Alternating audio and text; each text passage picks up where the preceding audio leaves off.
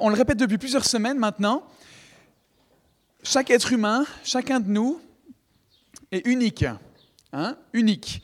Nos empreintes digitales, notre ADN, notre, euh, voilà, notre, euh, notre personne n'a pas d'égal, n'a pas d'autres personnes qui lui ressemblent, peut-être un petit peu, mais jamais 100% euh, sur cette terre. Ces deux éléments, l'ADN et les empreintes, tout le monde est d'accord là-dessus, euh, pour s'accorder que scientifiquement, chacun est unique. Unique et créé, façonné par Dieu. Nous, c'est cet aspect-là qu'on va regarder et qu'on regarde depuis quelques semaines maintenant. Euh, c'est de reconnaître cet aspect unique et de reconnaître que dans cet aspect unique, en fait, on a été créé, voulu et façonné par Dieu. Ce qu'on a vu déjà plusieurs fois au travers de ce verset, qu'on a lu plusieurs fois dans Job, au chapitre 10, qui, que vous trouvez sur vos penses bêtes aussi. Tes mains m'ont façonné, elles m'ont créé, elles m'ont fait tout entier. Dieu nous a créés d'une façon unique, dans un but précis, dans un but qui est défini. Avec notre forme, avec toute notre personne, chacun des aspects de, nos vies, de nos personnes, eh ben, euh, Dieu nous montre ce qu'il a prévu qu'on vive avec lui, ce qu'on vive pour lui. Dieu nous a dotés, et là vous l'avez aussi sur votre pense-bête, vous avez tout l'acronyme là, de force spirituelle. C'est ce qu'on a vu il y a quelques semaines là maintenant sur les dons que le Saint-Esprit nous donne quand on, se, quand on donne notre vie à Jésus. Il nous a dotés d'une orientation du cœur, il nous a donné un cœur avec des, désirs particuliers, une, une façon d'être sensible de façon particulière. Dieu nous a dotés de ressources, de capacités, d'aptitudes. C'est ce qu'on a vu la semaine dernière. Aujourd'hui, ce qu'on va voir, c'est la, lettre suivante. Dieu nous a dotés d'une manière d'être, d'un caractère, d'une personnalité. Et puis la semaine prochaine, on, terminera notre série avec les expériences. Chacun de nous a vécu des expériences, va vivre des expériences, des fois positives, des fois euh, très défiantes, négatives, blessantes. Et toutes ces expériences contribuent à faire la personne qu'on est, parce que ça va influencer notre sensibilité. Et tous ces aspects-là ensemble, et certainement que ce n'est pas complet, certainement qu'il y a encore d'autres choses, euh, viennent façonner notre personne, viennent nous donner notre forme, pour savoir comment on peut euh, utiliser notre temps, utiliser notre vie. Certains des traits de, de, notre personnalité, ils sont assez facilement identifiables, et d'autres sont plus difficiles à identifier. On va commencer par définir en, très gros ce que c'est la, personnalité. La personnalité, c'est quoi? La personnalité, ça se réfère à la façon dont chacun d'entre nous a de ressentir les choses, de penser et d'agir.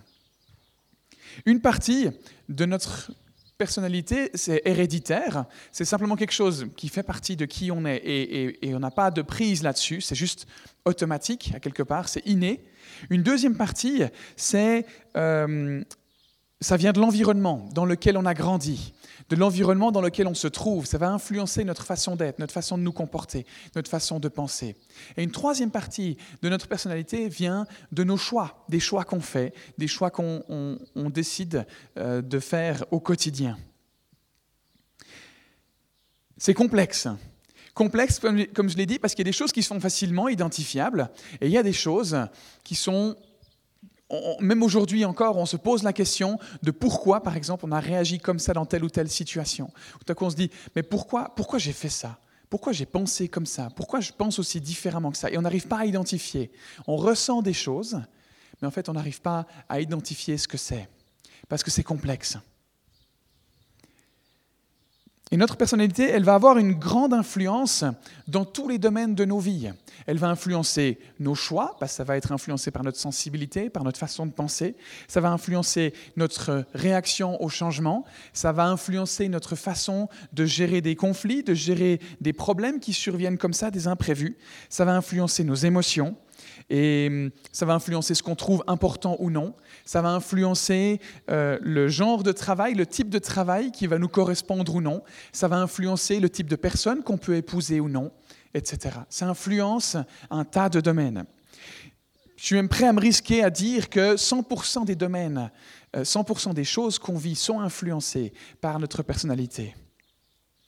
Et il se révèle particulièrement ces traits de personnalité dans nos relations avec les autres. Parce que c'est là où ils sont un peu confrontés à quelque chose et on a en quelque sorte un reflet de qui on est.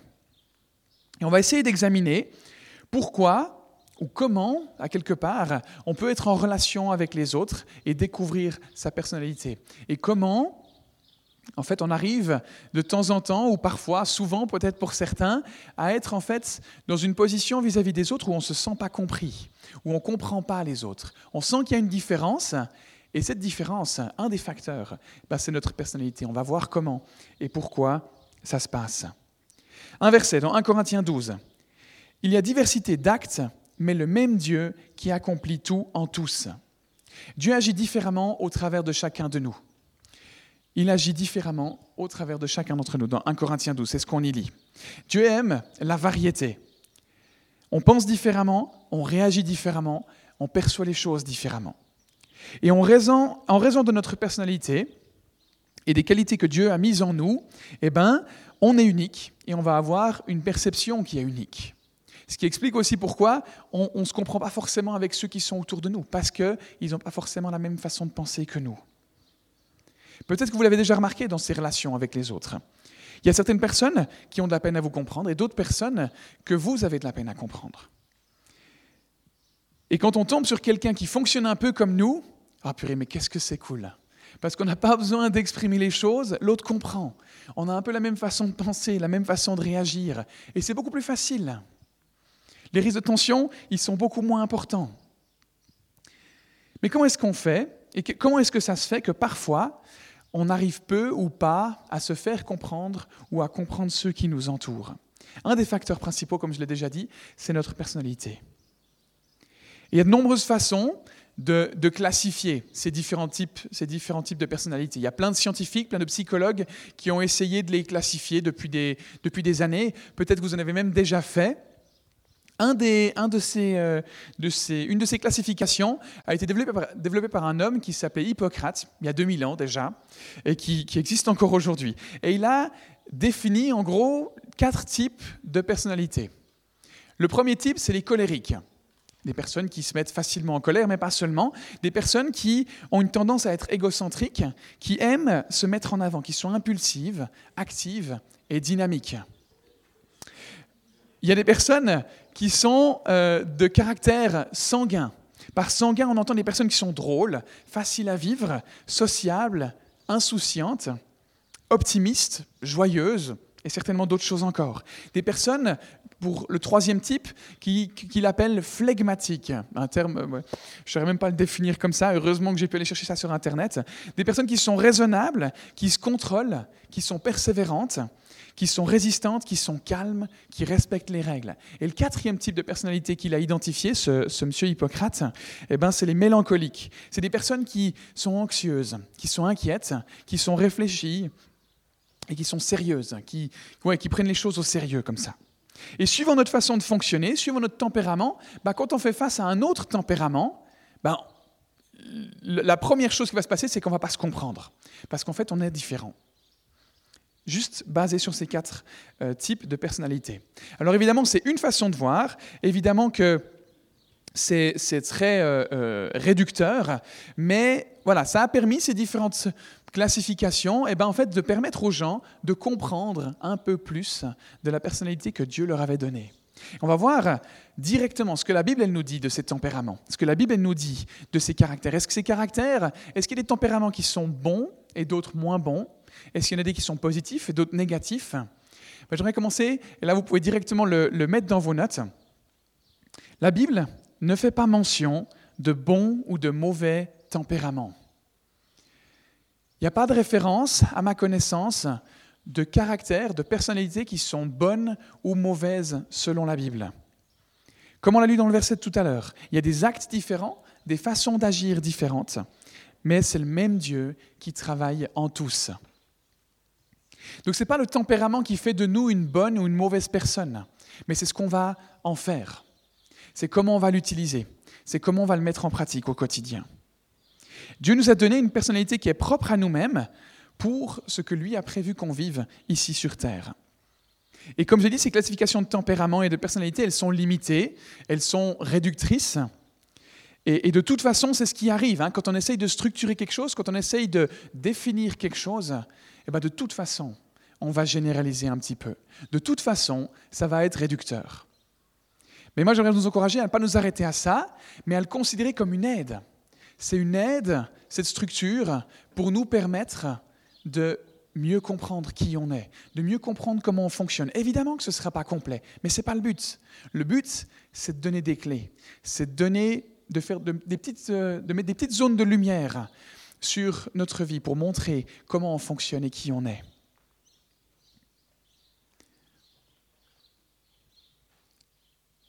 Chaque personnalité et chaque tempérament est beaucoup trop complexe, beaucoup trop euh, indéfinissable pour espérer que ce modèle de classification-là que j'ai utilisé avant avec quatre types de, personnalités puisse répondre à ça. On est beaucoup trop complexe, on est beaucoup trop différent. Il y aura toujours des choses par rapport auxquelles on se, dira Ah non, ça, ça me correspond pas, ça, ça me convient pas, je suis pas comme ça, ça oui, et puis ça aussi, puis ça aussi, puis ça aussi, mais pas ça. De toute façon, c'est normal. Donc dans le livre qu'on lit en petit groupe, prenez ces questions, prenez ces classification comme quelque chose qui va pouvoir vous aider, comme quelque chose qui va pouvoir vous permettre d'identifier des choses que vous n'aviez peut-être pas vues avant. Mais ce n'est pas grave si ça correspond pas parfaitement. On est en chemin, on découvre, on avance petit à petit, et puis on, arrive de plus en plus à définir cette personnalité que Dieu nous a donnée. Un autre verset euh, que, que l'apôtre Paul exprime dans 1 Corinthiens 2, au verset 11. En effet, qui parmi les hommes connaît les pensées de l'homme? Si ce n'est l'Esprit de l'homme qui est en lui. Parce qu'on est tous si différents les uns des autres et que c'est difficile de vraiment savoir ce que l'autre pense, eh bien les possibilités de conflit, elles vont être plus grandes aussi. Chacun de nous pense et ressent différemment les choses. Et considérer que l'autre, il pourrait penser et ressentir les choses comme nous, c'est source de conflit.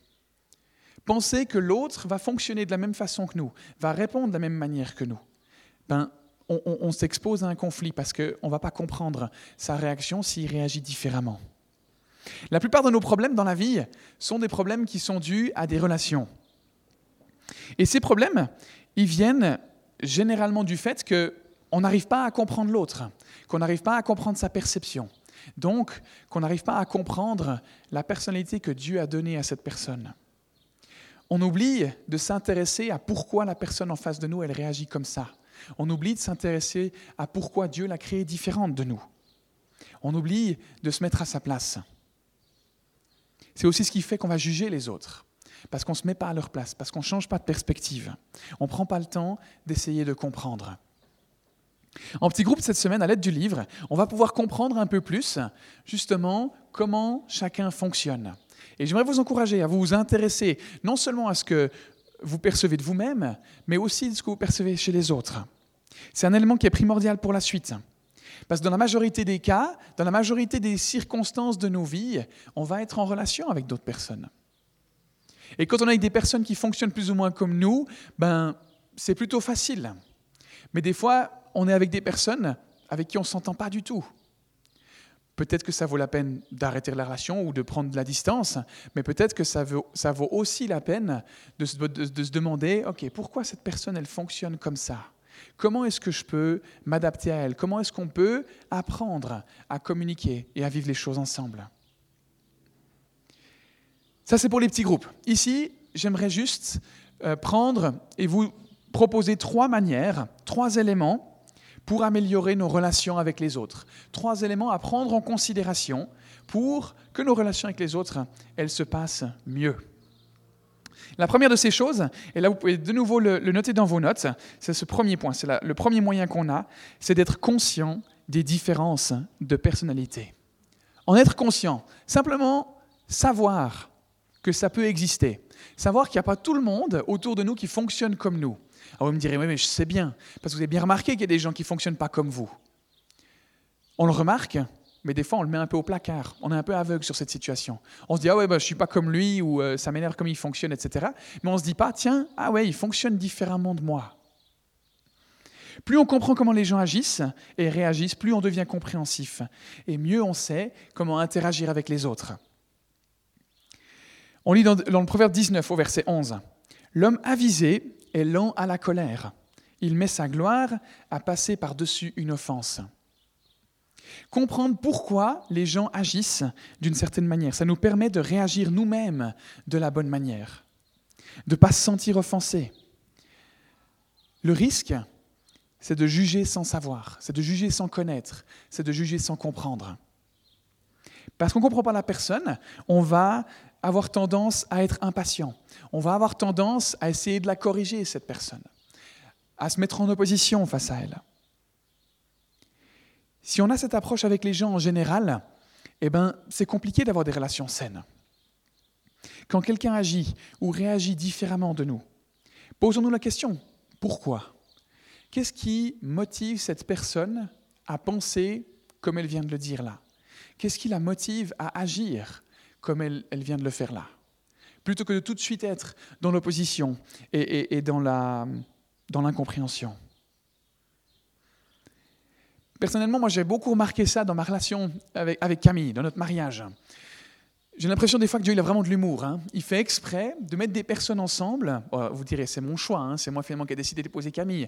Mais euh, il, a quand même fait en sorte qu'on soit différent à quelque part qu'on ait des façons de fonctionner qui correspondent pas du tout. Pour certains, évidemment que pas pour tout. Hein. Et peut-être que ceux d'entre vous qui sont mariés, vous vous rendez aussi compte de ça. Ou peut-être que vous avez un frère, une sœur, un enfant, un parent, euh, qui fait que vous vous rendez compte de ça. Si l'un a une tendance à être extraverti, l'autre, il peut avoir une tendance à être introverti. Si l'un aime la routine, l'autre, il aura tendance à aimer la variété. Si l'un aime être organisé, l'autre, il aura tendance à l'être moins. Si l'un aime parler de ce qu'il vit, l'autre, il aura tendance à moins le partager. Vous avez peut-être déjà entendu cette expression qui dit aussi que les opposés s'attirent. À quelque part, il y a quelque chose qui se passe au niveau psychologique qui fait que des personnes cherchent à être complémentaires, cherchent à s'entendre parce qu'on voit chez l'autre quelque chose que nous, on n'a pas. Et même si on se dira au quotidien peut-être, purée, mais ça, je ne comprends pas comme cette personne fonctionne, je n'aime pas du tout ce trait de caractère. À quelque part, c'est peut-être ça qui nous a motivés à la choisir, parce qu'on se dit, tiens, elle a quelque chose, cette personne, que je n'ai pas et dont j'ai besoin. Et on a vite tendance à vouloir que l'autre nous ressemble davantage, parce que quelqu'un qui nous ressemble, c'est apaisant. Pourquoi est-ce que mon conjoint n'est pas plus comme moi? Pourquoi est-ce que mon ami et pourquoi est-ce que je ne trouve pas plus de personnes dans mon entourage qui me ressemblent? On est tous différents. Et on a accepté que notre conjoint, que les membres de notre famille, les, membres avec, les personnes avec qui on est en relation, ont des personnalités, des personnalités pardon, qui sont différentes. Cette prise de conscience, elle est essentielle. Et on trouve un exemple de ces différents types de personnalités dans la Bible. C'est les enfants d'Isaac et de Rebecca, qui s'appellent Ésaü et Jacob, et voilà ce qu'on lit à leur sujet dans Genèse 25. Ces enfants grandirent. Ésaü devint un habile chasseur, un homme de la campagne, alors que Jacob était un homme tranquille qui restait sous les tentes. Ésaü et Jacob, c'était des jumeaux. Ils sont nés vraiment à quelques minutes d'intervalle. Mais ils avaient des personnalités qui étaient complètement différentes. On le voit, euh, Ésaü, lui, il préférait dehors et Jacob plutôt dedans. Est-ce qu'Ésaü aurait dû se forcer à, rester sous la tente, à dire non, mais je ne veux plus chasser, je ne veux plus m'adonner à ça, je veux juste rester sous la tente et puis profiter de ce qui se faisait là-bas dessous? Et est-ce que Jacob, à l'inverse, aurait dû se dire non, moi je dois faire un effort pour sortir, je dois devenir un chasseur? En tout cas, dans le texte, à aucun moment donné, on voit les parents qui essayent d'avoir une influence sur cet aspect-là. À aucun moment donné, on voit que Dieu dit que ce n'est pas bon et que l'un devrait changer, euh, que chacun devrait changer et devenir plus comme l'autre. Plutôt que de chercher à ce que les gens entrent dans un moule pour lequel ils ne sont pas faits, laissons-les libres d'exprimer leur personnalité. Et là, je dis par rapport aux autres, mais c'est vrai par rapport à nous-mêmes aussi. Des fois, on a l'impression qu'on doit être plus de cette façon-là, plus différent, que, que, ces traits de caractère, ces traits de personnalité ne sont pas bons et qu'on devrait ressembler davantage aux autres, parce qu'on voit les bienfaits que ça apporte. Mais ça ne veut pas dire que ce que nous, on a, c'est pas bon. La prise de conscience des différences, elle ne suffit pas. C'est une première étape, c'est un premier pas qu'on peut faire, mais ça nécessite un deuxième pas. Et ce deuxième pas, c'est le suivant, vous pouvez le noter dans vos notes. Accepter les différences de personnalité. Le premier pas, c'est de prendre conscience, et le deuxième pas, eh ben, c'est de l'accepter. Parce qu'on peut en être conscient, mais le rejeter. Ça demande de l'accepter. Quand Jésus était sur terre, il s'est entouré de douze personnes, douze disciples. Et quand on regarde à ces douze personnes, on se rend compte qu'ils semblaient avoir des différences de personnalité et de caractère qui étaient assez importantes. On voit par exemple que Pierre, il semblait assez impulsif. On voit que Judas semblait assez critique sur les choses, que Jean était plutôt réfléchi et méditatif. Ils étaient différents. Et pourtant, Jésus les a sélectionnés pour vivre ensemble, pour fonctionner ensemble. Et ça a marché. On, peut percevoir quelques conflits, quelques tensions, mais ça a marché. Ils ont appris à collaborer. Jésus les avait choisis. Par cet exemple, Jésus nous montre qu'en fait, on peut accepter ces différences de personnalité. Si Jésus pensait que ce n'était pas possible et que ça ne pouvait pas fonctionner, il n'aurait pas choisi ces douze disciples-là. Il l'a fait pour une raison. Et certainement qu'il a considéré les différences de personnalité. Dans Romains 15, on lit le verset suivant. Accueillez-vous donc les uns les autres comme Christ vous a accueillis pour la gloire de Dieu. Jésus nous a accueillis. Donc accueillons-nous. C'est simple. Accueillez-vous les uns les autres comme Jésus vous a accueillis. C'est simple. Je devrais m'arrêter là, en fait. Hein. Je vais quand même continuer. Euh, notre capacité à accepter les autres tels qu'ils sont, elle va dépendre de comment Jésus nous a accueillis. C'est ça la subtilité. Je crois que ce que Paul essaye de nous dire au travers de ça, c'est qu'on ne peut pas accueillir les autres si nous, on n'est pas capable de comprendre comment Jésus nous a lui-même accueillis. Parce que ça va dépendre de cette compréhension-là. Si moi j'ai conscience de, Jésus, de comment Jésus m'aime et du fait qu'il m'aime tel que je suis, eh ben moi je vais être en mesure d'accueillir les autres et de les accepter tels qu'ils sont. Mais si je n'ai pas ce premier aspect, c'est difficile pour moi d'accepter les autres. Parce que c'est par ma relation avec Dieu, parce que je connais Dieu, parce que je sais comment il m'a accueilli et comment il m'aime, que je suis capable d'aimer les autres. Accepter, ça veut dire quoi? Ça veut dire quoi? Accepter euh, son mari, sa femme, son copain, sa copine, ses parents, ses frères et sœurs, ses amis, un inconnu. Qu'est-ce que ça veut dire d'accepter cette personne? Je crois que ça veut simplement dire se rendre compte de la différence. Simplement dire ah ouais bah je vois qu'il y a une différence de fonctionnement et j'accepte que ça fonctionne différemment comme ça. Ça ne veut pas dire qu'on va tolérer. Ça ne veut pas dire que on va bien le vivre forcément. Ça veut simplement reconnaître, dire reconnaître qu'il y a des différences, sans dire que c'est bon ou mauvais. Simplement accepter cette différence. Cette différence, elle est voulue par Dieu. On l'a vu plusieurs fois aussi, vous le voyez dans la nature, Dieu aime la variété. Il y a beaucoup de choses qui sont différentes, il y a peu de choses qui se ressemblent. Un autre conseil de l'apôtre Paul, dans Romains 14, ne nous jugeons donc plus les uns les autres, mais veillons, veillez pardon, plutôt à ne pas placer d'obstacles ou de pièges devant votre frère. Ne pas critiquer la différence des autres. Quand on commence à critiquer la personnalité de quelqu'un d'autre, c'est comme si on se plaçait au-dessus de lui. On se fait le point de référence de la norme. Et on détermine que pour être accepté, ben, il faut atteindre cette norme-là, notre norme. Et que si on l'accepte pas, du coup, ben, c'est pas OK. Mais ce n'est pas juste. Parce que la norme, c'est le regard de Dieu sur nous. C'est lui qui est responsable de ça. C'est lui qui détermine quelle est notre valeur et quel est notre degré d'acceptation. Et au niveau des églises, c'est la même chose. Toutes les églises, elles sont différentes. Ce n'est pas une question de bonne ou de mauvaise église. Ce n'est pas une question d'une église, elle fait mieux que l'autre. C'est simplement une question de différence. C'est simplement une question de fonctionnement différent. Et on a à l'accepter.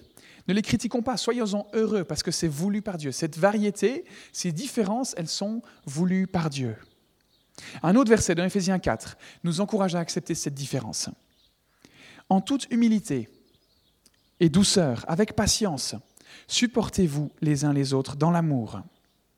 Ne cherchons pas à changer l'autre pour qu'il devienne comme nous. Dieu n'a pas prévu que cette personne elle soit comme nous.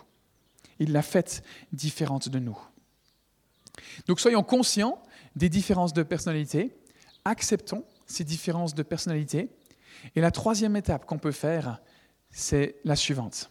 C'est apprécier les différences de personnalité, les apprécier, en, être conscient, les accepter et les apprécier. On reconnaît que Dieu, dans sa sagesse, nous a créés différents. Apprécier le fait qu'on ne soit pas tous identiques, qu'on soit différents les uns des autres. Finalement, un monde où on se ressemblerait tous, ça ne serait, pas, serait pas terrible. On s'ennuierait assez vite, je pense. Apprécier les différences de personnalité, ça revient à voir la valeur de ces différences. Ça revient à voir le plus que ça représente pour nous, pour les autres, pour la société, pour le monde. La variété, c'est un des facteurs qui permet à notre société d'évoluer et de fonctionner, qui permet à une église d'évoluer, qui permet à une, famille de se développer. C'est nécessaire pour l'équilibre, parce que ces différences, elles vont permettre de s'adapter, de, comprendre différentes choses, de comprendre autre chose, et puis d'avancer. Tout le monde, avec sa personnalité, est, nécessaire. Et c'est ce qu'on lit dans 1 Corinthiens 12, au verset 27. Vous êtes le corps de Christ, et vous êtes ses membres, chacun pour sa part. Chacun pour sa part. On est tous nécessaires et tous membres du corps de Christ. Toutes les personnalités, tous les tempéraments sont nécessaires. Prenons l'exemple des, des ustensiles qu'on utilise pour manger. Pour manger, on, utilise généralement un couteau et une fourchette dépendamment de ce qu'on mange évidemment. Hein. Euh, la première chose, eh ben, c'est d'avoir conscience que le couteau et la fourchette sont différents, de reconnaître qu'il y en a un qui a des pointes, et puis que l'autre euh, a aussi des pointes, mais euh, agencées différemment, et puis qui permettent plutôt de couper. De reconnaître que leur forme n'est pas identique. Si, on, si, on, si déjà on n'arrive pas à se rendre compte de ça, on va risquer de mal les utiliser. Deuxièmement, il s'agit d'accepter qu'ils sont différents, de constater mais, non seulement, mais de dire aussi que ben, la fourchette fonctionne différemment du couteau. Parce qu'on pourrait aussi se dire, non, moi je m'en fiche, peut-être le couteau c'est plus pratique pour couper, mais moi je veux utiliser ma fourchette. Et troisièmement, d'apprécier cette différence, de se dire, oh waouh, c'est incroyable, cette fourchette elle me permet de piquer, et puis ce couteau il me permet de couper. C'est génial qu'il soit différent, c'est génial qu'il se complète comme ça. Reconnaître, accepter et apprécier les différences. Des gens autour de nous, eh ben, ça va nous permettre de mieux comprendre comment Dieu fonctionne et comment Dieu a imaginé notre monde et comment Dieu a imaginé chacun d'entre nous. On est appelé à voir la valeur de chaque personne, de chaque personnalité que Dieu a donnée aux gens. Dans Romains 12, Paul nous dit le verset suivant, nous dit la parole suivante. Par amour fraternel, soyez pleins d'affection les uns pour les autres et rivalisez d'estime réciproque. C'est ce que Dieu nous ordonne de faire. C'est un impératif. Euh, soyez pleins d'affection, rivalisez d'estime réciproque. Mais comment est-ce qu'on fait pour apprécier les autres, pour aimer les autres, quand on a l'impression que leur personnalité ou leur approche, elle n'est pas du tout bonne, elle est mal utilisée, elle est mal faite, mal ficelée il ne s'agit pas d'approuver, il s'agit de, prendre du recul. Apprécier, ça ne veut pas forcément dire qu'on sera d'accord, ça veut juste dire qu'on va valoriser cette différence. Comment est-ce qu'on fait pour avoir de l'affection et, du respect pour un fonctionnement qui nous semble mauvais? En prenant du recul, eh ben, on peut prendre conscience, on peut se rendre compte que souvent, il y a des traits de personnalité, peut-être que vous l'avez déjà observé chez vous, mais aussi chez d'autres, qui sont juste un peu mal utilisés, un peu euh, juste pas euh, adaptés à la situation. Par exemple, une personne qui va beaucoup critiquer, qui va beaucoup euh, être voilà, négative par rapport aux choses, par rapport aux gens, elle peut avoir la caractéristique positive du discernement. Elle l'utilise juste de la mauvaise façon. Et une personne qui est de type autoritaire, elle utilise de façon abusive un trait de caractère très positif qui est le fait de savoir prendre des décisions et puis d'être responsable dans différentes situations, de, ouais, de savoir orchestrer les choses. Et en changeant un poil ce fonctionnement-là, eh ben en fait, quelque chose de négatif, quelque chose qui dysfonctionne, peut se mettre à fonctionner de la bonne manière. Apprenons à regarder au-delà de ces aspects négatifs, au-delà de ces aspects qui nous semblent euh, pas bons, pour y découvrir qu'il y a en fait quelque chose de très positif derrière. Ça peut être bien intentionné, mais mal utilisé ou maladroitement utilisé par nous ou par les autres. Cherchons à aider les gens à comprendre comment ces aspects, utilisés un poil différemment, peuvent être bénéfiques pour eux, pour ceux qui nous entourent aussi. Il y a pas mal de personnes qui se sentent incomprises. Et par conséquent, elles vont se sentir, euh, elles, vont pas se sentir acceptées et elles vont pas se sentir appréciées. Est-ce que vous, ça vous est déjà arrivé, par exemple, de vous dire, bah, de toute façon, les gens, ils me comprennent pas, ou cette personne, elle me comprend pas, ils m'acceptent pas comme je suis, ils m'apprécient pas comme je suis. J'ai l'impression que je dois être quelqu'un d'autre si je veux être compris et accepté et valorisé. Et ça peut être le cas. Peut-être que cette impression, elle est juste. Mais il y a une personne, en la personne de Dieu, qui pensera jamais comme ça. Parce que Dieu, lui, il nous a voulu comme ça. Il nous a créés comme ça. Il nous connaît parfaitement. Il se soucie de nous. Il nous accepte. Il nous apprécie. Il nous a voulu comme ça. Et il l'a montré en venant sur terre et en donnant sa vie sur la croix. Qui ferait ça? Si les personnes pour lesquelles on meurt, on s'en fiche. Qui donnerait sa vie pour des gens qui ne l'aiment pas? Peut-être que vous vous rendez compte que vous avez cette réflexion ou, que c'est ce, que vous, ce que vous pensez là actuellement. Et j'aimerais vous inviter à prier avec moi pour demander à Dieu de, changer ça. Comme je l'ai dit, je crois que Dieu se soucie de nous et qu'il aimerait nous aider à, à changer notre façon de penser.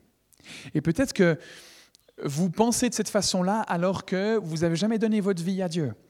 Euh, peut-être que vous l'avez jamais reconnu comme celui qui vous a créé, avec une personnalité propre, et que vous ne lui avez jamais demandé de prendre la direction de votre vie. Peut-être que vous vous rendez compte que c'est quelque chose, une étape que vous n'avez jamais clairement faite. Si c'est le cas, et que vous aimeriez prendre cette décision, bah, j'aimerais vous inviter simplement à le faire en priant avec moi tout à l'heure. Et peut-être que, à l'inverse, vous avez déjà donné votre vie à Dieu, mais vous vous rendez compte que ces pensées de je me sens pas accepté, je me sens pas compris, je suis pas apprécié pour qui je suis, occupe une grande place dans vos pensées et, que ça a une influence négative sur vous. Et Dieu, il n'est pas à la source de ces pensées. Il vous a voulu, penser et conçu avant même votre naissance. Et j'aimerais là aussi vous inviter à prier, à prendre position, à vous réengager auprès de Dieu pour lui demander que ces pensées qui ne viennent pas de lui, elles disparaissent et qu'elles puissent laisser place à ces pensées qui viennent de lui, à cette compréhension que le caractère, la personnalité que Dieu vous a donnée, elle est voulue, elle est intentionnelle. Elle est donnée parce qu'elle est bonne, parce qu'elle permet à vous de vous épanouir et elle permet euh, à, chacun de nous de permettre à d'autres de s'épanouir. Si vous aimeriez lui demander d'agir à nouveau dans votre cœur pour changer votre façon de penser et de réaliser, encore une fois ou pour la première fois, la personnalité qu'il vous a donnée, eh ben, je vous invite à prier avec moi. Vous pouvez simplement fermer les yeux et puis on va, on va prier. Vous pouvez répéter les paroles après moi, vous pouvez simplement dire Amen si vous êtes d'accord, changer les mots si, si ça ne vous correspond pas. Simplement, vous en remettre à Dieu. Il écoute nos prières. Seigneur Jésus, merci parce que tu tiens à moi. Tu m'aimes comme je suis.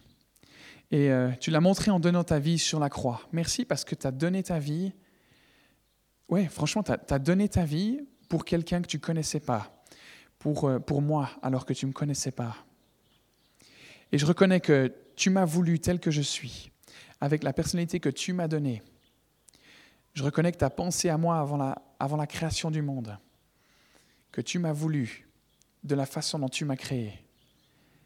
Aide-moi à découvrir qui je suis. Aide-moi à l'accepter. Aide-moi à l'apprécier. J'aimerais découvrir cette personne que tu as faite de moi. J'aimerais découvrir cette forme qui me permet de comprendre pourquoi j'agis, je réagis, pourquoi je pense de la façon dont je pense. Merci parce que c'est ton plan pour moi. Et aide-moi à le reconnaître aussi, à, reconnaître chez les autres, à accepter chez les autres et à apprécier chez les autres cette personnalité qui est différente. Aide-moi à les comprendre. Seigneur, merci. Parce que ouais, tu as créé toute cette variété. Je suis émerveillé de tout ce que tu as créé. Je suis émerveillé de toute cette différence. J'aimerais l'apprécier. J'aimerais la valoriser, Seigneur. Merci parce que tu entends ma prière et que tu me conduis sur ce chemin de la découverte de ma forme. Merci parce que tu me conduis sur le chemin de la découverte de ma personne. Amen.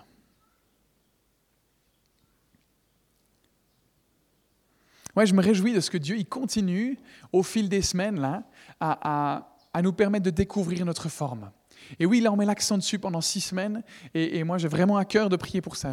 Tous les jours, je prie pour que, au travers de ce qu'on voit, au travers de ces petits groupes, de ces prédications, de, moments de réflexion personnelle, on puisse tous avancer sur ce chemin de, la compréhension de la personne que Dieu a faite de nous. Et, j'espère que vous pouvez vivre ces choses-là aussi en petits groupes. Et bien sûr, voilà, on, on le fait pendant six semaines, mais il faut que ça continue. Évidemment que tout ne va pas être révélé, compris, euh, assimilé parfaitement en six semaines. Ça prend une vie. Donc soyons patients. Soyons pas trop frustrés si les choses, elles évoluent pas comme on pense qu'elles devraient évoluer. Mais si vous aimeriez partager quelque chose, un petit témoignage de quelque chose que Dieu a fait dans votre vie, ou, une décision particulière que vous avez prise, ou un sujet de prière que, que vous aimeriez euh, qu'on apporte à Dieu pour vous. Vous pouvez le mettre sur votre carte de bienvenue comme ça. Si vous voulez que ce soit anonyme, laissez euh, simplement vide la, case où vous pouvez mettre votre nom. Mais sinon, on aurait vraiment plaisir à entendre ce que Dieu fait dans vos vies et, à pouvoir voilà, le, le, ben le le connaître pour voir comment Dieu agit aussi dans cette Église. Et si vous aimeriez euh, discuter avec quelqu'un de l'Église, euh, avec un des responsables, si vous avez euh, une question sur le fonctionnement de l'Église, n'hésitez pas non plus à le mettre sur cette carte de bienvenue.